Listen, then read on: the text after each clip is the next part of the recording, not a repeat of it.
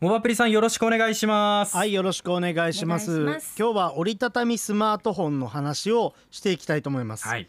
でなぜこのタイミングでこれを紹介するかというと、えーサムスンがですね折りたたみスマートフォン2機種を発表し日本でもまあ発売します。はい。発売日があの昨日発表されまして10月6日から発売が開始されると。うん。で今回この発売される予定の2機種なんですけれども1機種が、えーまず Galaxy Z Fold 3 5G というちょっと名前が長いんですけど、長い。いいですね。い。いはいですね、えー、フォールド3で覚えていただければと思います。フォールド3これどういうものかというとパッと見普通のスマートフォンなんですけれども、はい。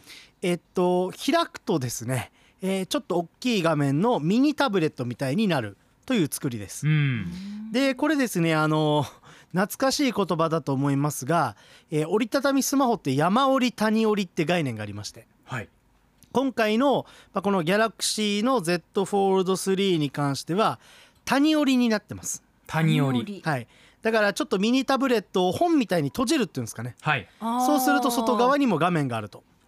で一時期ファーウェイなどのメーカーはえー、と山折り方式があって大きい1画面のタブレットがあってそれを折りたたむことで半分サイズで表示するみたいな。うん。ただこうするとちょっと後ろの方がですねちょっと傷つきやすいと言いますか。はい。ちょっとね両画面みたいになるんでちょっとねあの最近のトレンドとしては、えー本のように閉じる谷折り方式のものが増えてますけど。うんうん。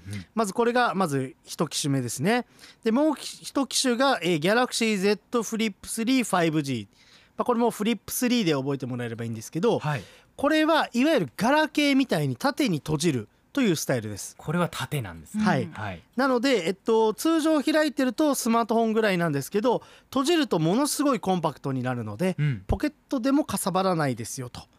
あとは画面がむき出しにならないので、まあ、若干ちょっと保護できるのかなっていうところがあります。はい。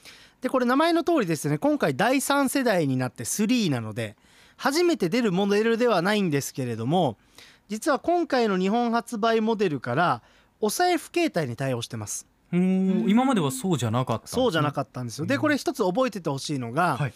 Android スマートフォン海外のものが日本で出ますよってなった時にはい。お財布携帯に対応してたらこれは日本向けに中身をちょっと手入れて作り直してる部分があるので、はい。結構気合い入れてます。本気なんだ。はあ。お財布がないとあ海外からそのまま持ってきて中身のソフトウェアだけちょっとチューニングしたのねってなるんですけどお財布対応とかになるとあ本気だなメーカーってなるんで、まあ、今回第3世代にして初めてお財布携帯に対応したのであこれサムスン本気だなっていうのをちょっと感じるはい、えー、マックシューとなってます。面白い。昨日から本気度が分かるっていうのをね。わかるんですよ、ねこういうのはじゃあモバプリさん界隈の方々はこれが組み込まれたっていうニュースを聞いた時にうわっってちょっとこう燃えたりするんですか？ああもうそうですね、うん。大体あもういよいよかと。来たか本気かと 出張じゃなくてなんだろう、出張で来てるんじゃなくて、はい。沖縄に家借りたかみたいな。ああもう本格的だ。なんかわかります？その感じ、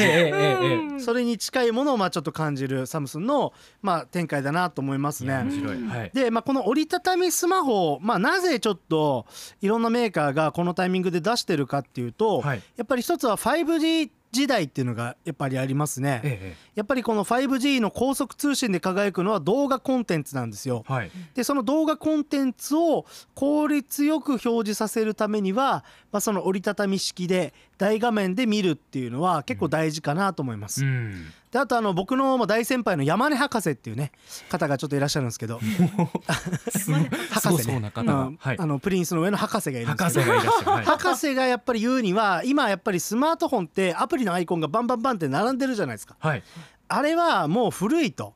おう。4G までのインターフェースではい。5G 時代になったらもうなんかいろんな動画がですねえなんかこのどんどん流れるような感じでうん開いてないけども開かれてるような状態にしとけよみたいなことをずっと提案してるんですよねえ。すごい提案してます まあ博士だから。博士だから だから 5G のやっぱり良さを生かすにはそのぐらい大胆に変えないといけないと。うんでも結局ねあのアプリが並んでるこの見た目って10年以上変わってないじゃないですか。はいそうですねだからこの折りたたみスマホとともにもしかしたら使い方が大きく変わるポテンシャルも秘めてるなと。ええそんなところも。実際あのー例えばガラケーみたいに折りたためる Z フリップなんていうのは、はい。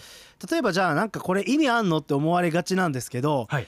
例えばですね90度ぐらいの角度で止めておくことによってインカメラをこう映した状態で、要はビデオ会議とかずっとできるわけですよ。あー安定してできるんだ。安定してできるんですよね。画面が揺れないと。そうそうそう揺れない、は支えがついてますもんね。そうそうそう,、うんうんうん。あとは何か写真を撮るときに、えー手ぶれを防ぐために三脚とか導入したいと、はい。でも三脚がないっていう時にも折りたたみ式だったら90度とか任意の角度で止めてそれでなんちゃって三脚みたいに撮れたりすると。あーすごい。そういうことねうん、なので、うんうんうんあのまあ、見た目のインパクトだけじゃなくて意外とちょっと新しい使い方もできるんじゃないかっていう期待感もありますね。ははい。いで、えーさらにですね、えっと、日本では今直接は出てないんですけどいろんなメーカーがこの折りたたみスマホに挑戦してます。はい。で中でも面白いのがえ OPPO という中国メーカーが今コンセプトで出してるのが、完全に折りたたむわけではなくて、えっと、画面をですね巻物みたいにくるくる巻いていくっていうタイプ。モーターで画面が普通のスマートフォンと思いきや、はい。ウィヨーンって横に伸びてですねタブレットみたいになるんですよ。へえローラブルスマホって言いますけど。お新しい言葉また。見てみたそうそう。だからまあこの辺も実用化されるとなんかいろんなアイディアで、うん。もしかしたら自分の任意のサイズで画面の大きさ止めてね調整できる可能性っていうのがあるので画面サイズを調整する時代になるわけですね。めちゃくちゃ面白いなっては思います面ね。はい。はい、でまあそんなね折りたたみスマホなんですけど、まあ、ものすごい便利だし面白いし革新的だしで、まあ、今回の、えースマートフォンに関しては折りたたんだ状態普通のスマートフォンでも十分使いやすそうなので、はい。文句がないし全員買った方がいいですね。あ 全員買った方がいい。そうですか。ただ買えないという点を除けばね、そう値段どれくらいなんだろう、えー値段を言います、はい。えーっと開けばタブレットになる Z フォールド3の価格はおよそ24万円。うわガラケー方式のフリップ3はお値段が可愛くて15万円。ーなんあーどっちもまあなんかこう。一瞬安って思うんですけど。ちょそれは24惑わされてるな万を聞いたらねそうそうそう。そう24万の後に15万って聞くとあなんか安ってなるんですけどん。安くはないんですよね。全然安くないですね。ねだからもう本当にねあのなんだろう閉じるとスマホ開くとタブレットって話ですけど、はい。24万でそろばん弾くと iPhone と iPad 買えるんですよね。そうですよね。そうか。うん。そうそう。でさらにもっと言うと今例えば普通にスマートフォンとして電話とかメッセージアプリとか、はい。そういったものを使いたいってなると4万円ぐらい出せばめちゃくちゃいいのが買えるんですよ。うんうんだからそういうですねこの底上げも始まってるのでだかはいらやっぱりなおさら24万円っていう価格が高く感じると。そうですよ、うん。だからねまああのまあ僕こういう仕事していながらまあちょっと正直に言うとまだ買えてないんですよ。はい。うん。でこういうスマホっていうのはやっぱりロマンを買うものでもあるし、うん。あとやっぱ発売日に買わないとあまり意味がないと思ってて。はい。だから発売日を逃したらなんかもうああ来年でいいかなってなっちゃうんですよね。あーで発売日までにうん。なんかファッと動かせるお金ね25万ぐらい用意しないといけないみたいなね、うん。そういういろんなタイミングの問題があったり。なるほど。あと毎回出るタイミングでねあの iPhone が出たりとか、いろんな他との競合のバッティングがあってちょっとねあの変えずじまいなところはあるんですけど、うん。まああの皆さんもねあのすごいボーナスとかね、えー、当てにちょっと買うのはどうかなと鎌田アナなんかどうですかね？もうだから。だって前ギャラクシー使ってたって話ですしね。ギャラクシー今も大好きなのでね。うん、あのうん iPhone mini とねすごく相性いいと思いますよ。なんか買わせてちょっとモバプリさんも見てみようみたいな感じがね。実機レビューしようとしてません？まああのどれぐらい使ってるのかなっていうことでちょっと今回アンケートも取りましたよね、はい。折りたたみスマホ使っていますか？1番使ってる、2番使っていないという2択でしたが145票集まりまして、うん。使っていないが95%え？使っている5%いらっしゃいました。そして5%いるんだ。使っているという方からのコメントも来ております。お！青広ゴーフィーさん。はい。おすごい。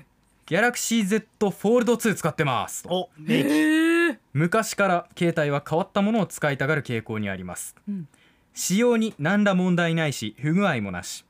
タブレット感覚で使え小さい文字が見えにくいお年頃なんで広げて使うことが多いですね。動画も大きな画面で見られる。画面を分割できて使えるのも便利に感じていますよと。いいらっしゃいました。いやー、うん。ありがとうございます。ちなみにツイッターのコメントでミルクを2分の1さんがですね、はい。24万円なら中古の軽トラ買いますと。間違ってないと思うな。間違ってないんですうよんそうだと思う。でもっと言うとね多分皆さん24万のスマホ買います。何やるかというと多分ラジオ聞くとツイッターやるとかでしょ、そうですよね。そういうのがやっぱ多いですよね、うん。4万のスマホでいいんですよ、そうね。うん結局何十万のスマホ買おうがツイッターやってラジオ聞くんですよね。うんそうですよまあでも動画見たりとか仕事柄使うっていう方ももしかしたらいらっしゃるかもしれませんがそれにしてもうんっていう価格ですよね、はい、あうん。ちなみに今紹介したのは全部この折りたたみ式になってまして、うん。えー、とこう畳むと、えースマホ開くとタブレットなんですけど今度あのマイクロソフトが2画面の折りたたみ出します二画面？はい。別々の画面出せるってことですか？そうだからあの大きい画面で動画視聴っていうアプローチではなくて、はい。マルチタスクであの2つの何かアプリを立ち上げて見ながら機能するみたいな。うん。でもこれだとちょっと作りやすいのかなっていうところなのでまあ、この2画面っていうアプローチで無難に攻めていくで普通に使いやすいし若干価格も安いっていうアプローチもありじゃないかなと思います。めきめきと買わせようとしてる匂いが強まっていますけれどもちょっと由来で参りました。リスナーの皆さんはどう感じたでしょうか、まあ、実際に使っているという方々のレビューもあったりしてシーマルさんがそのリンクを上げてくださっているのでぜひチェックしてみてください。モアプリさん今日もありがとうございましたアップのポッドキャストを最後までお聞きいただきありがとうございました。生放送は平日朝7時から FM921 AM738 RBC ハイラジオ。県外からはラジコですお楽しみください。